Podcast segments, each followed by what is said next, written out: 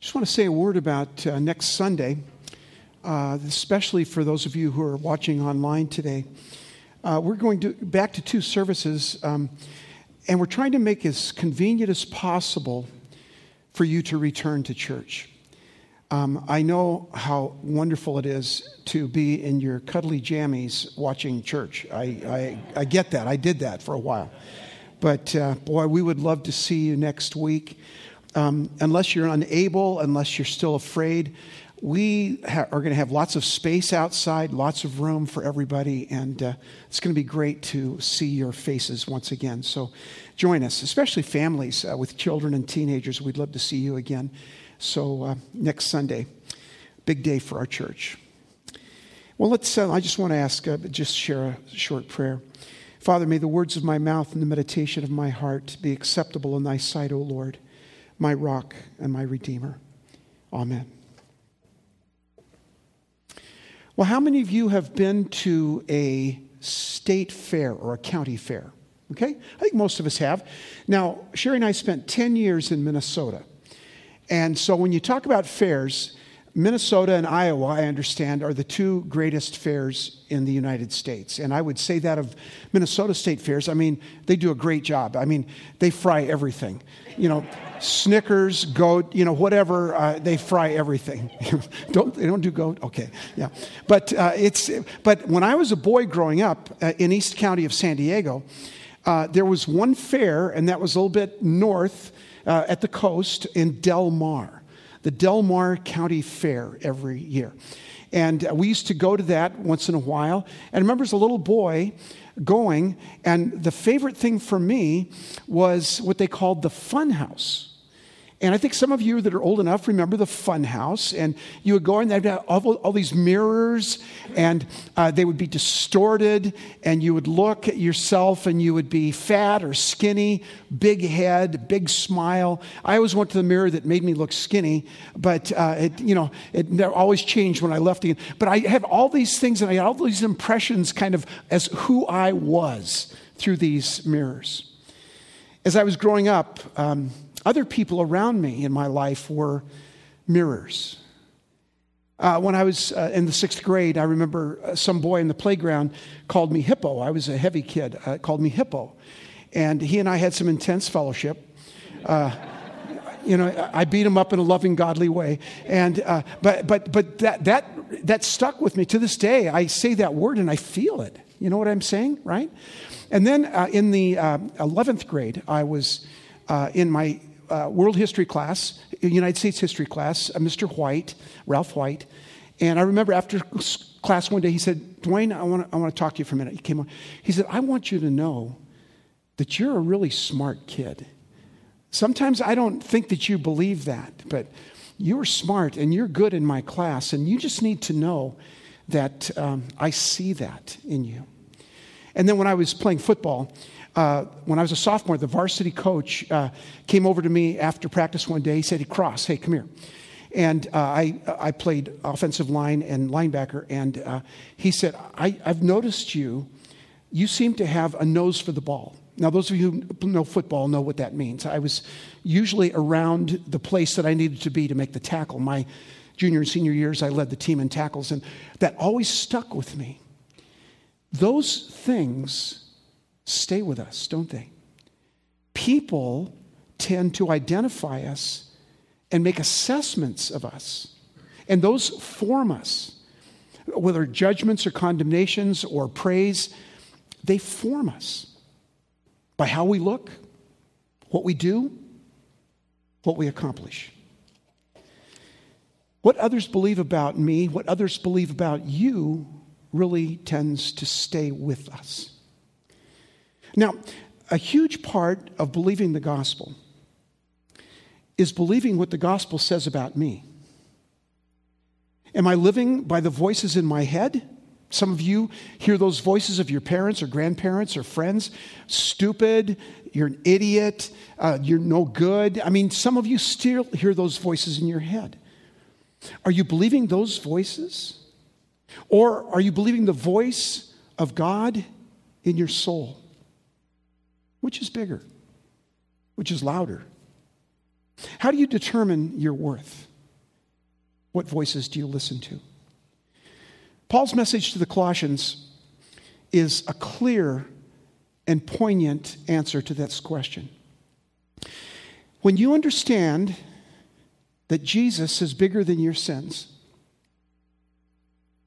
when you understand that Jesus is bigger than your brokenness,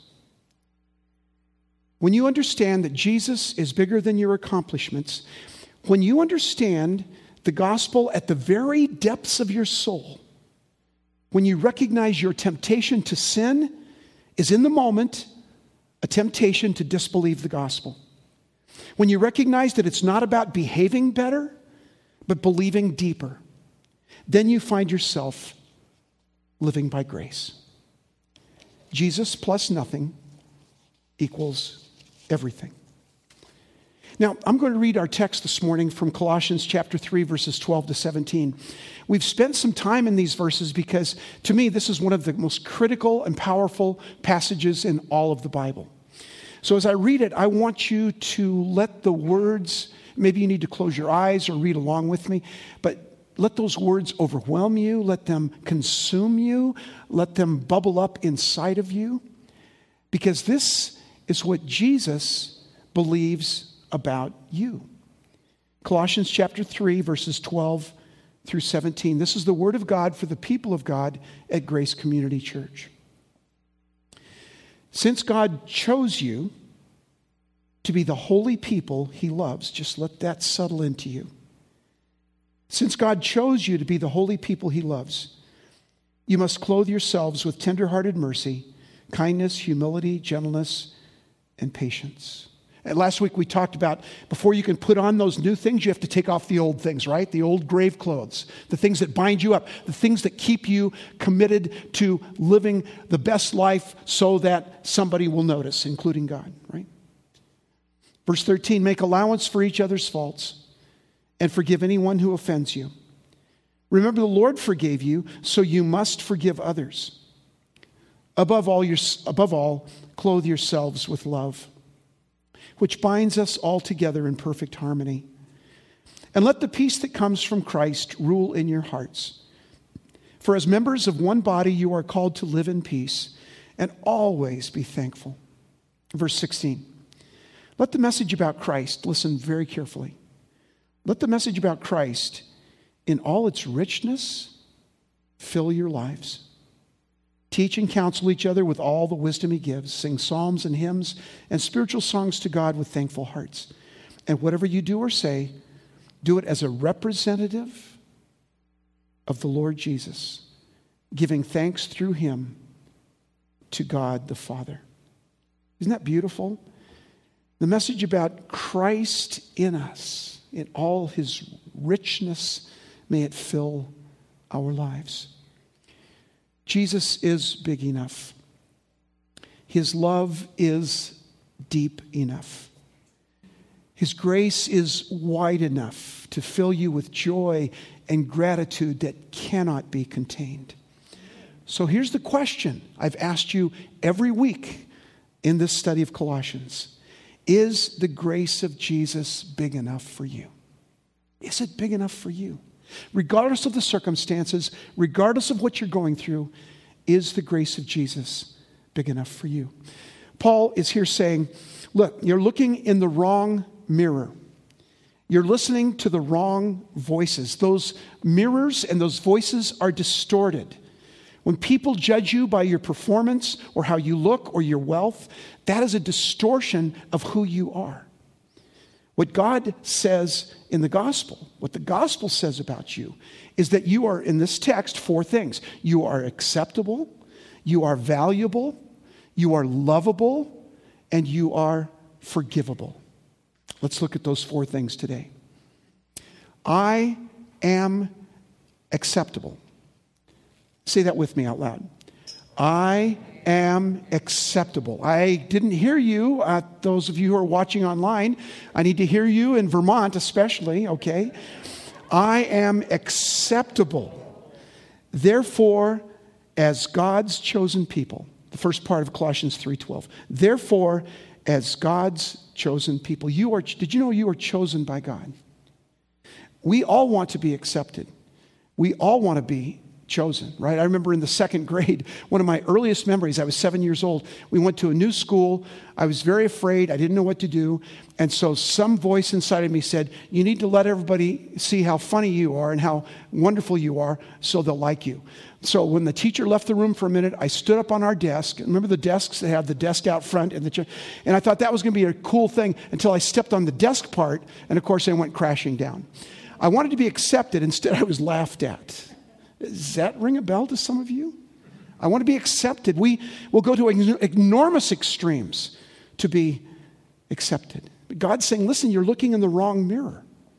You are acceptable. You are chosen by God. Jesus tells us that this issue is settled when we accept his grace. Romans 15, 7 says, Christ has accepted you. It means that you matter to him. It means he loves you. It means he sees you.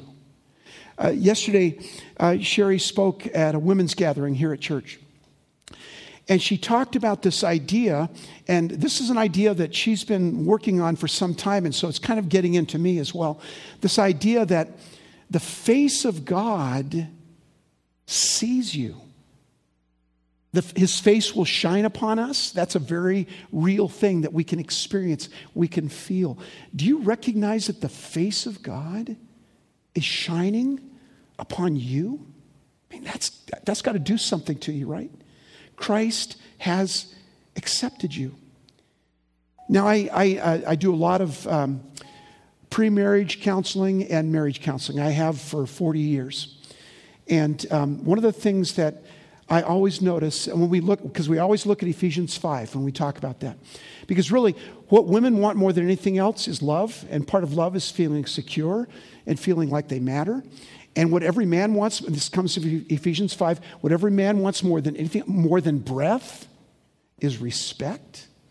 And sometimes in marriages, we get that kind of confused. We say something like this uh, Honey, I will love you if you accept me. And then our wives will say, Well, wait, wait a second. I will accept you if you love me. And you just keep doing that, and it just gets this, becomes this crazy cycle, just kind of spinning around and around and around and around. See, what, what this kind of acceptance looks like is removing the if. I will love you, period. Even if I get nothing in return. I will accept you, I will respect you, period even if I get nothing else in return. That's the way that God loves and accepts us. 1 Peter 2 9 in the Living Bible says, You have been chosen by God Himself. Did you know that? You have been chosen by God Himself. Well, in our lives, especially kids, we choose a lot. We choose our friends. And one of the most terrifying things for any child is to have a time when people are chosen, right? A pickup football game or uh, some kind of an activity where oh, I pick you first and I pick you, and your prayer is, oh God, just don't let me be picked last. You know, I, anywhere in there, just don't let me be picked last. So uh, I was, uh, when I was 15 years old, um, uh, my sisters had taken me on a triple date. I had two twin sisters, a year and a half older than me. They were 16, I was 15. And they decided it was time for me to go on a date, and which I did reluctantly. And uh, it, it, was an epic romantic failure on my part. And so, uh, about a year later, um, uh, they're deciding that I need to have another experience. And so, they thought the Sadie Hawkins dance would be the perfect opportunity. Remember the Sadie Hawkins dance? It's where a girl asks boy, and thank God, because I was terrified of asking a girl.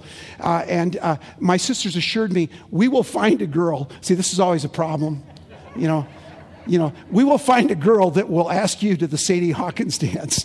And so I'm sitting by the phone and I'm wondering, is this really going to happen? Finally, someone did call and she was wonderful and we had a good time. And uh, I, I just had this inside of me that I just needed to be picked. I needed to be selected. I needed someone to say, I choose you. And what God is saying to each and every one of you this morning is, I choose you. I pick you. I love you today, right now, in this moment. And you know what? I'll love you tomorrow. And I'll pick you tomorrow. Some people, and some people in this room, some people watching online, have never felt like they have been chosen by anyone. Maybe their parents were ineffective, at worst, abusive, didn't show care or love. And you've grown up all of your life just wondering is someone going to accept me? Is someone going to love me? Listen, parents are flawed. There's only one, been one perfect parent, and that was God the Father. And look how his children turned out. You know, we're pretty screwed up, right? So, so another, you can have the perfect parents and still be, but listen, listen. God loves you. God expect, accepts you. He says, You matter to me. So, author Steve Brown has written some wonderful books. Uh, tells a story about his daughter Robin, who was an excellent student, a straight A student. She had mostly honors classes, and, uh, but this one class, English literature, when she was a senior in high school, was really kind of kicking her butt. And she just wasn't getting it and didn't feel good about it. And she was terrified of not getting straight A's. So she asked her father, Dad, can we go and talk to the English teacher and ask to be dropped down to a regular English class? And as a good father, he said, Sure, we'll go and talk to the teacher. So let me read you what uh, Brown writes. The English teacher looked up and saw me standing there by my daughter and could tell that Robin was about ready to cry. There were some students standing around, and because the teacher didn't want Robin to be embarrassed, she dismissed the students, saying, I want to talk to these people alone, referring to Robin and her father. As soon as the students left and the door was closed, Robin began to cry. I said, I'm here to get my daughter out of that, this English class. It's, it's too difficult for her. The problem with my daughter is that she's too conscientious. So, can you put her in a regular English class? The teacher said, Mr. Brown, I understand. It's a good teacher, right? Then she looked at Robin and said, Can I talk to Robin alone for just a minute? I said, Sure. She said, Robin, I know how you feel. What if I promised you an A no matter what you did in the class? If, you, if I gave you an A before you even started, would you be willing to take the class? Now, my daughter is not dumb. She started sniffling and said, Stop sniffling, and said, uh, Well, I think I could do that. The teacher said, I'm going to give you an A in the class. You already have an A, so you can go to the class. Wow, what a teacher. Now, she couldn't do that with every student, right? But she knew this student. She took away the threat. And so, Robin, being relaxed, she was already accepted, as you would expect she aced the class, right?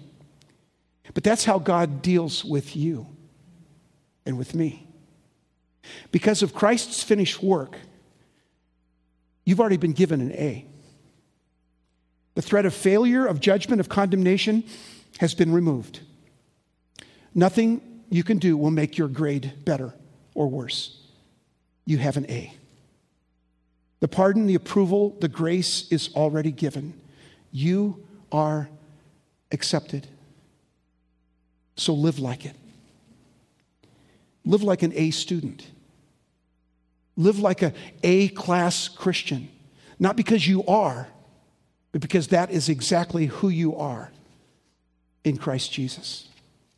The meaning, the acceptance, the significance, the worth, and the affection we crave and need are already ours in Christ Jesus. We don't need to add anything to it. Jesus plus nothing equals everything. God's grace says you are accepted, but He doesn't leave it there, right? The text speaks further to who you are. The second thing is, I am valuable. Say that out loud. I am valuable. Therefore, as God's chosen people, holy and dearly beloved, Colossians 3:12. Holy and dearly beloved. That word holy comes from the Greek word hagios, which means sacred or set apart. It's like you have something very valuable, you set it apart from everything else. Something that has a, a complete and unique purpose. That's what it means to be holy. You are declared to be holy and dearly beloved, set apart. You are valuable beyond your wildest imagination. I mean, can you consider this that you are valuable because of His grace? You can even say, I, am valuable, really? I'm worth something? How much do you think you're worth? I'm not talking about your net worth, I'm talking about your self worth. Your net worth and your self worth have no relationship to each other. Your value has no relationship to your valuables. The Bible says that a man's life does not consist of the abundance of things he possesses. I'm talking about how valuable you are as a person. You might say, Well, I, I don't really know. How do you value the judge of a person? Well, you judge the value of anything. Two ways who owns it, and what is somebody willing to pay for it? Two things create value. So a few years ago, um, uh, it went on auction at the Barrett at the Barrett auction, you know, up north north of Phoenix, Scottsdale. Um, 1956 Cadillac owned by Elvis Presley. Now, other 1956 Cadillacs in pristine condition sell between 12 and 18 grand, okay? But this Elvis Presley edition, it was just the same as the rest, except he owned it, sold for $188,000. Why? Because it was better? No, no, not at all.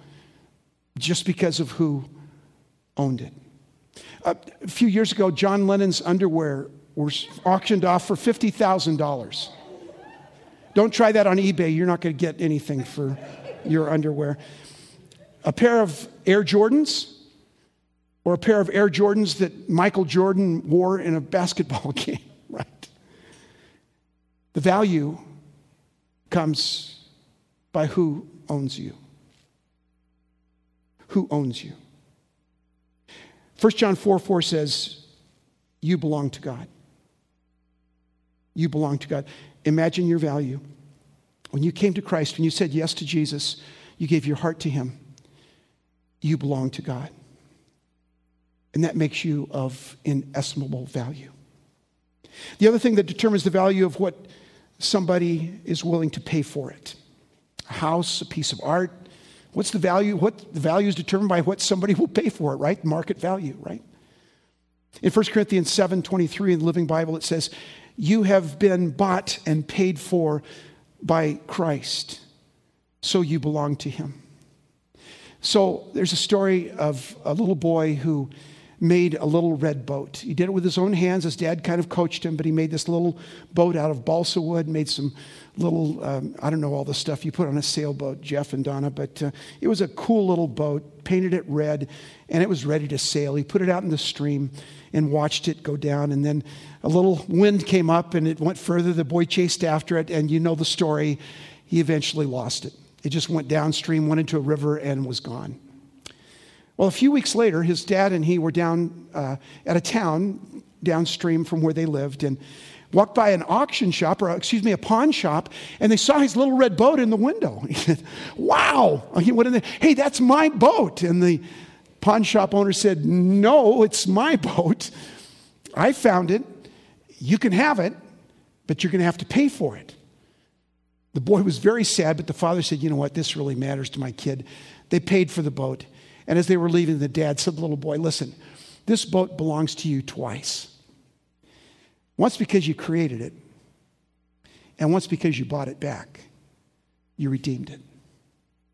Listen, each one of you who belong to Jesus, you belong to God twice. Once because He created you, and also because He redeemed you. How precious you are to me. Isaiah 43 4.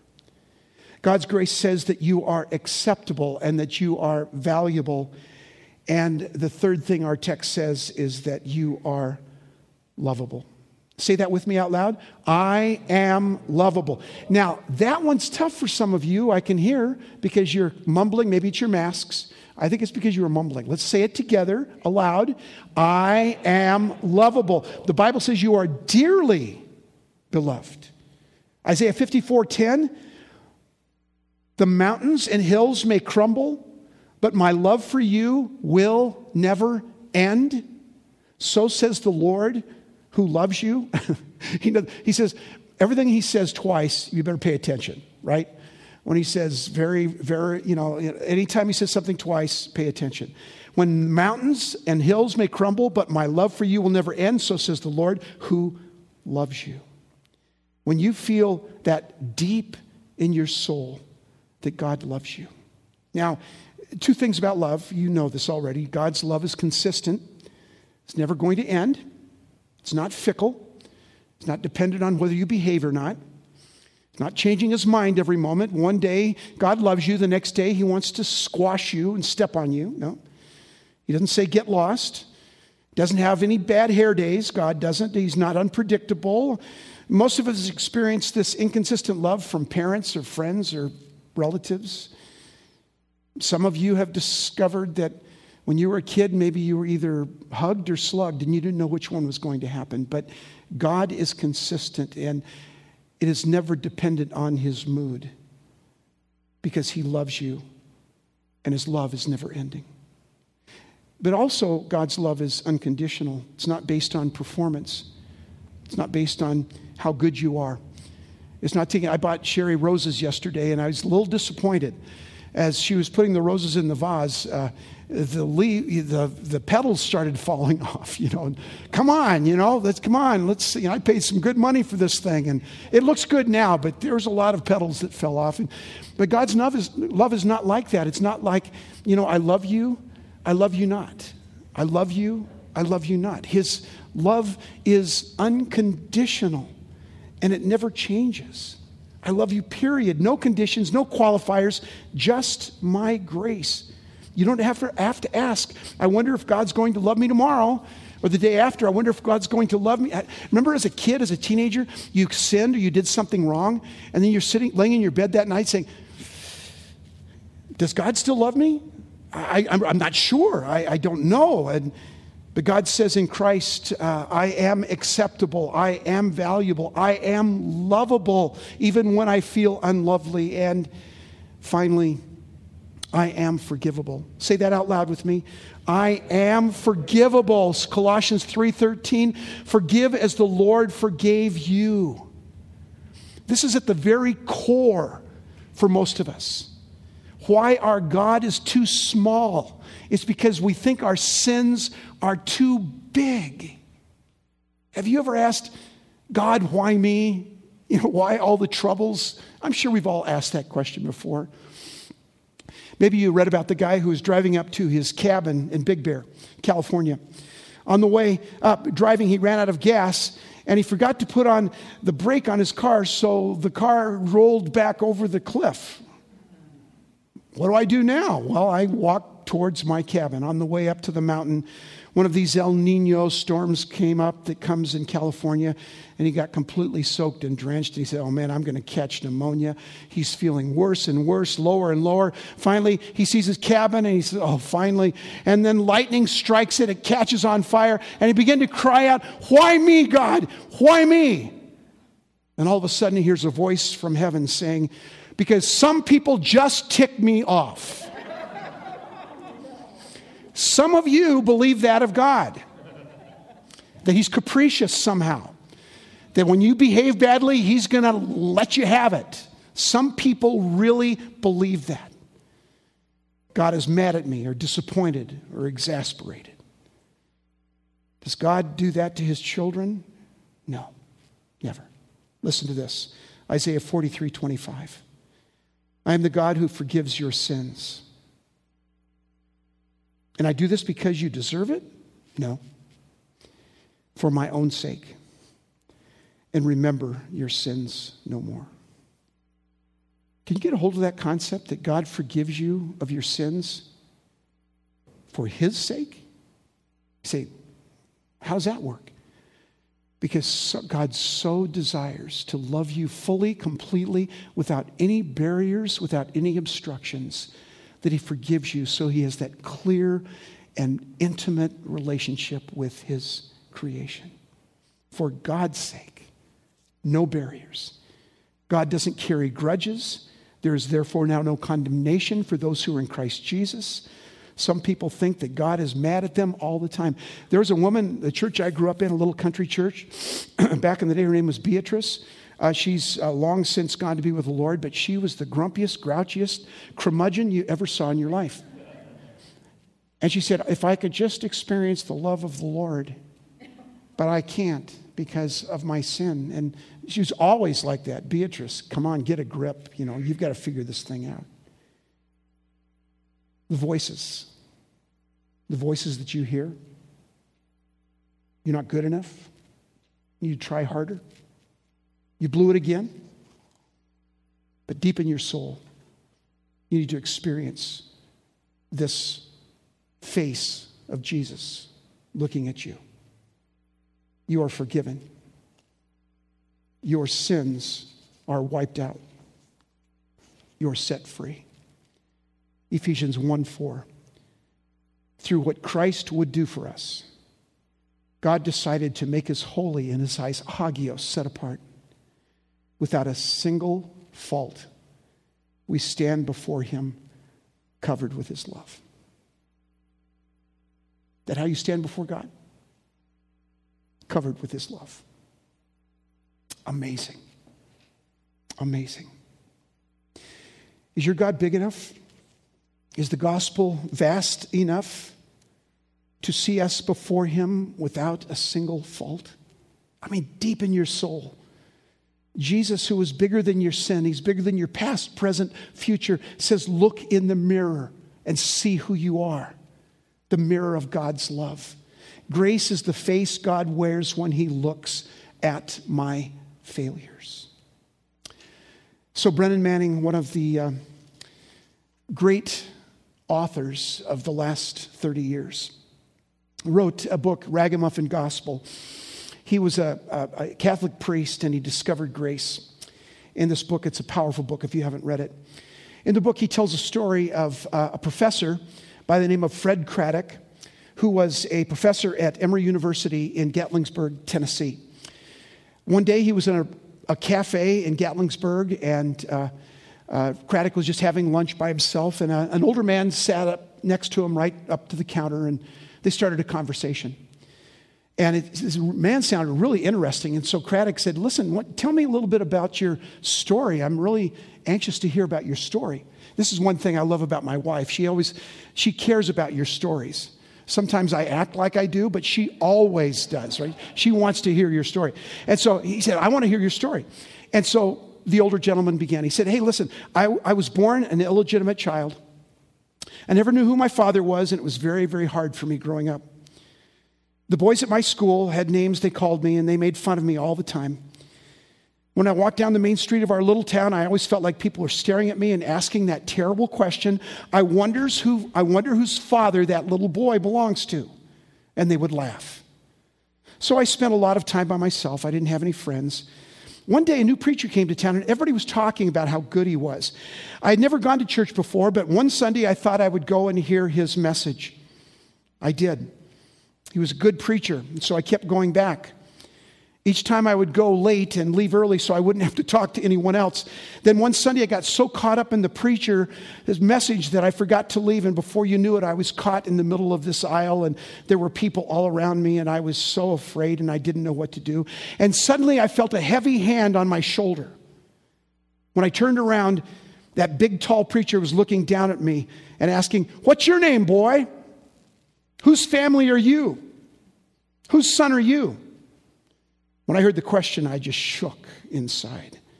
But before I could say anything else, he said, Well, I know who your family is. I know whose son you are. There's a distinct family resemblance. You are the Son of God. You are the Son of the Most High God. At that point, the old man turned to Fred Craddock and said, You know what that preacher said that day absolutely changed my life. The old man got up and walked away. In a few moments, the waitress came over and asked, Do you know who that was? asked Fred Craddock. No. No, I've never seen him before. No. Well, she said, That's Ben Hooper, the two time governor of Tennessee. Do you know who you are? Come on, really. Do you know who you belong to? Do you know how acceptable you are, how loved you are? Do you know how forgiven you are? When you begin to see yourself not in the mirror of other people's perceptions, but in the mirror of God's grace, really see you. you feel secure and free and satisfied. Because here's the truth from the gospel today you are accepted, you are valued, you are loved, and you're forgiven. Now, here's my charge to you live like it. Live like it. Don't try to earn it. Live like it. That's who you are. Would you bow your heads with me, please? Father, we, we, hear, we hear this kind of message a lot, especially when we read Paul's epistles. And okay, we're accepted and we're loved and we're forgiven and we're valuable and all of that, but we don't live like it. We still live like we're trying to prove ourselves. We still live like we're trying to make the team. We still live like we're trying to earn an A. Lord, please help us to see ourselves in the reflection of Jesus in the mirror of God's grace. Not those voices that we've heard since we were children and even as adults that we just don't matter and we're not enough and we're not good enough, but to see ourselves through Jesus in the mirror of God's grace and love. Father, we crave that. We need that because that's how we walk and that's how we stand before you. Holy, hagios, set apart, unique for God's purpose and glory. Thank you, Father, for the truth of this word. And I pray every person listening would receive this and walk in this love. It's real and it's for each and every one of us. Thank you, Father, for your grace and for your mercy. May we live this and believe this with all our hearts. And I pray this in Jesus' name. Amen.